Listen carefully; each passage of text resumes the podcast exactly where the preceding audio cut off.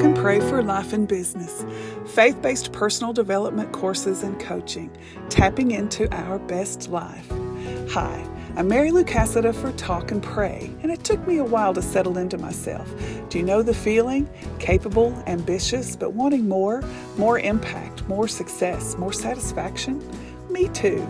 I've been a mompreneur and now maturepreneur. How do you like that term? and I have a lifetime of experience, work, family, love, and loss that, combined with the truth of Scripture, have taught me valuable lessons. I have a passion to share that wisdom with women of faith who want more. Welcome to Talk and Pray for Life and Business.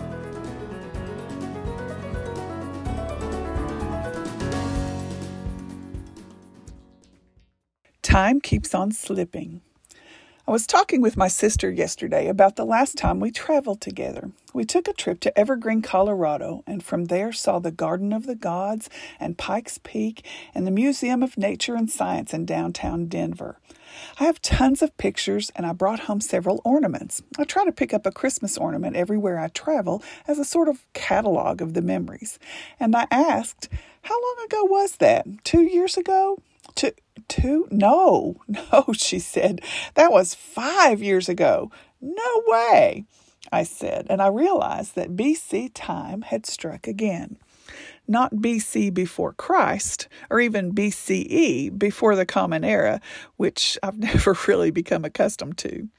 Have you found that time during and after the COVID pandemic has compressed in some way? That's why I've started calling it BC time. Before COVID, time seemed to have a rhythm of seasons and events and activities, but the isolation and the sheltering in place and working and schooling at home made each day blend into the next with no discernible beat.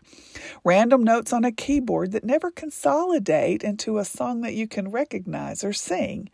If we were on a competition like Name That Tune, only it would be Name That Year, I'd say, I can name that year in three words, and they are I don't remember. Yes, that's it. What did I win? Mary Lou, you are a year older and deeper in debt. Congratulations. For people who did experience something significant in the year of our COVID, those who lost loved ones or endured long term sickness and symptoms, time still compressed. Life was one way, BC, before COVID, and different, AC, after COVID. I find that all of us have this skewed sense of just how much time has elapsed between what we called normal before and what normal looks like now. So, my conversation with my sister got me thinking about time. My mother warned me that time would speed up as I got older, but I didn't expect it to slip away completely.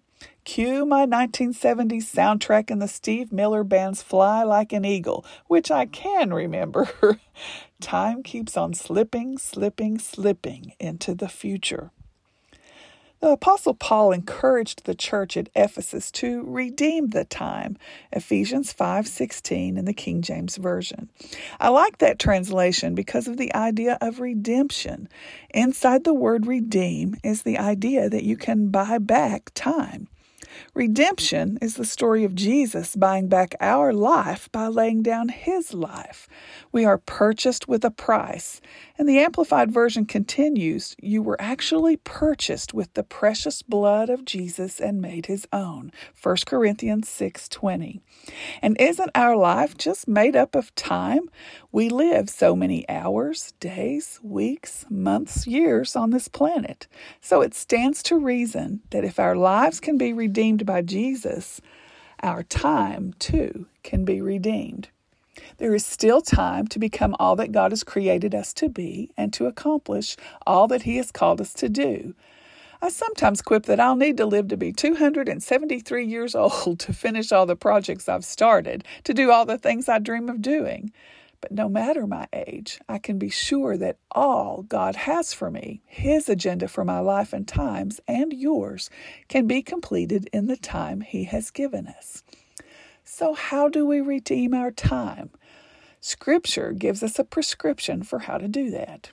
Moses prayed, Teach us to number our days, that we may gain a heart of wisdom. Psalm 90 12. Moses of Burning Bush, 10 plagues of Egypt, that might have felt a little bit like COVID to the Israelites and the Egyptians, huh? And author of the first five books of the Bible fame, prayed, Teach us to number our days. So managing ourselves and our time is a skill. I was talking to my daughter about her writing. She's nearly finished writing a fantasy novel, and we landed on the subject of outlines. Some people, she said, are plotters and some are pantsers. what she meant was that some people plan what they will write with a plot outline, knowing beforehand what their characters will do and when they will do it, and others write by the seat of their pants, letting the characters lead and often surprise them. I think we often approach time in the same way. You're either a planner or a pantser. Planners tend to know how their time is spent, and pantsers get surprised. Where did all that time go?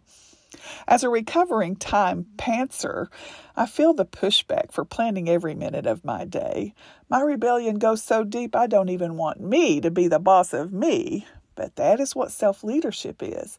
I'm both the employer and the employee, and if I want to redeem my time, I'll need to trade some submission to the boss, which is me, for the privilege. When my sister and I traveled to Evergreen, we had an agenda. We didn't want to miss seeing the sights, but we also didn't want to come home exhausted and needing a vacation after our vacation. So we planned how we'd spend our time. We had a finite number of days to explore and eat and rest, and we planned accordingly. Why don't we do that with real time? we can lead ourselves well during vacation. We planned even our eats, taking advantage of the nearby The Fort restaurant so we could taste bison and other exotic meats and dishes. But back at home, we pants it like we have all the time in the world. So, how do we learn to number our days? I think it begins with awareness. Do I know how I'm spending my time? Broadly, yes, but there is much lost time with things that don't matter. I hate to even mention the rabbit holes of social media and the internet.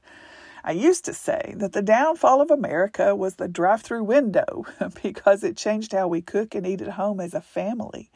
But technology continues to make life both easier and more complicated with social media, YouTube, and everything in the world at our fingertips on the World Wide Web, giving the drive through window a run for its money. Distraction is a powerful force, and squirrel syndrome has hijacked many a morning or afternoon. Numbering my days, then, must start with awareness of how my time is used. One of my mentors starts her day with this affirmation This is the beginning of a new day. God has given me this day to use as I will.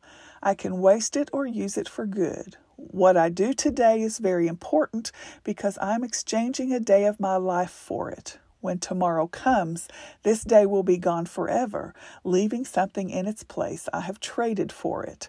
I want it to be a gain, not a loss, good, not evil, success, not failure, in order that I shall not regret the price I paid for it. Isn't that a powerful affirmation? Mindfulness that I'm trading my life, my life made up of minutes and hours and days, means I make better choices for my time. Next, how you use time should be consistent with what you value most. As a Christ follower, I want to spend time in studying Scripture and in worship. As a wife and a parent, I want to invest in my family with my time. As an entrepreneur and a writer, I want to spend time developing my skills and being valuable to the marketplace. My priorities have shifted some through varying seasons of life. When I was a homeschooling mom, time teaching my kids was a premium because I didn't want to send them out into the world without the necessary skills to be successful. Now, as an entrepreneur and empty nester, my priorities are different. As I age, my fitness and health are higher priorities than when I was a young mom. As retirement approaches, I will invest more time in making money and preparing for old age. What is most valuable in this season of life is where you'll want to lead yourself well with the time you invest. Awareness and knowing my values help. The old pantser tendencies, however, still rear their ugly head. I know the truth of the edict what doesn't get scheduled doesn't get done. but I still find myself resisting.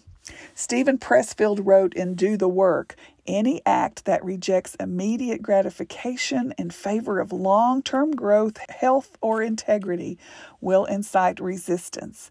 I feel the truth of that when my time starts slipping, slipping, slipping. To fight the rebellion, I keep my schedule loose, identifying priorities for the day and week, tracking habits crucial for my season, and concentrating on moving the needle on my goals. I plan before I go to bed, mapping out what's most important for the following day and laying out what I need to accomplish that day's work. Just those small steps, placing my devotional book in the center of my desk, laying out workout clothes, a list of the day's writing assignments and tasks to be completed sets me up for better use of my time. I also pay attention to my energy levels throughout my day. My military husband talks about it in terms of battle rhythm. It's important that I use the time I'm at my best for my most important work. My energy is zapped in the afternoon. I'm not usually productive between 1 and 4 p.m. That figures into how I manage my workflow. If you find your energy lagging, that's a cue that your highest priority work probably won't get done in that hour. Notice when you have more energy and schedule accordingly. Managing myself well in the use of time is always a challenge, but I've noticed that small habits or steps generate time wins, and small wins accumulated produce bigger wins. Choose one or two routines, systems, or habits that redeem time for you. There's an old joke. It goes, How do you get to Carnegie Hall? Answer, practice, practice, practice. a bad joke, maybe even a dad joke. But wisdom for managing yourself in time. Start small. Practice, practice, practice. And watch the rewards of leading yourself well accumulate with your use of time. Moses prayed, Teach us which means you and I are not alone. The struggle of managing ourselves in time is universal. Stop beating yourself up about it. It's not just you. I found that having an accountability partner for my schedule helps. She'll ask, Have you put that on your calendar? What is your next step and when do you plan to do it? We check with each other regularly to stay on task. Who might be someone you can be accountable to? Check with your mentors to see what works for them and give it a try. Ask them if they will be willing to keep you accountable. Just that step often improves our ability to use time wisely. Moses' prayer reveals the results of numbering our days, that we may gain a heart of wisdom. What can be wiser than leading yourself well and knowing there is time enough for all you've been called to be and do? When you feel time slipping, slipping, slipping into the future, redeem it by becoming aware of your priorities, values, and rhythms, and then taking small steps to manage you better. Leading yourself well first is the wisest of all leadership and time management principles. You'll find that self leadership will make time your friend. Father, wisdom comes from you and you tell us in your word to seek it above all, and that if we lack wisdom, we have only to ask. I ask for wisdom to manage myself well, to be aware of the value of time and of my values when spending my time. Teach me to number my days.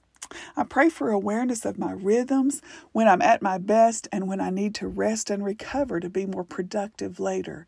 I pray that I'm mindful that I'm trading a day you've given me for the activities I choose.